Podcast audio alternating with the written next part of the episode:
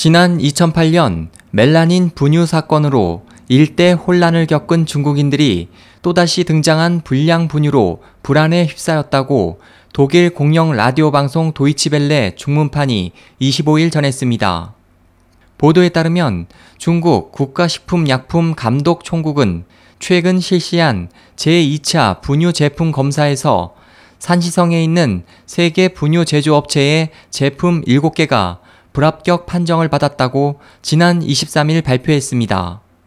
이번 검사에서 불합격 판정을 받은 기업은 산시 관산유업, 산시성 탕친룽 유업과 국유기업인 페이허 유업이 지난해 2월 지주회사 형태로 지분의 70%를 인수한 시안 관산유업 등 3개 업체입니다.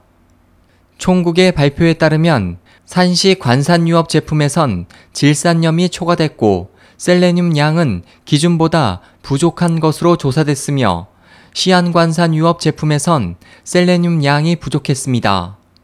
또 산시성 탕친룽 유업의 분유에서는 셀레늄 양이 부족하고 동, 엽산, 비타민C가 라벨에 표시한 함량과 달랐습니다.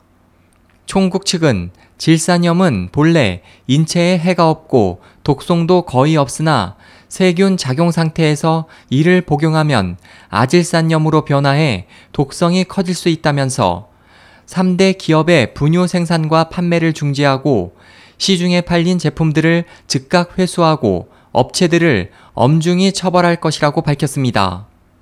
이번 소식에 대해 네티즌들은 분노를 표시하면서 이번 사건을 계기로 외국산 분유를 구입해야 하는 필요성을 한층 절실히 느꼈다고 입을 모았습니다.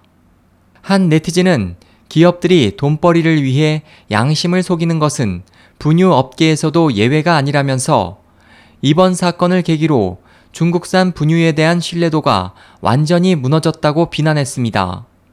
지난 2004년 안우이성 푸양현에서는 가짜 불량 분유 사건이 발생해 전국에서 수십 명의 유아가 숨지고 수백 명이 머리가 기형적으로 커지는 대두증에 걸렸습니다. 또 2008년에는 화학 물질 멜라닌에 오염된 분유가 유통되면서 유아 6명이 사망해 전국에 엄청난 분유 파동이 일었고 그 여파로 외국산 분유에 대한 선호도가 급 상승했습니다. 하지만 이 틈을 타고 정체불명 수입 분유에 유통기간이 지난 분유를 혼합해 만든 가짜 불량 분유가 등장해 중국인들의 분유 불안감을 더욱 가중시켰습니다. 중국 관영 CCTV는 2013년 3월 매주 질량 보고 프로그램에서 스위스 헤로그룹의 중국 총 대리점인 헤로 수출입 유한공사가 생산 허가를 받지 않고 가짜 분유를 만들어 네덜란드산 캐리 케어 분유로 속여 판매한 것을 폭로하기도 했습니다. SOH 희망지성 국제방송 홍승일이었습니다.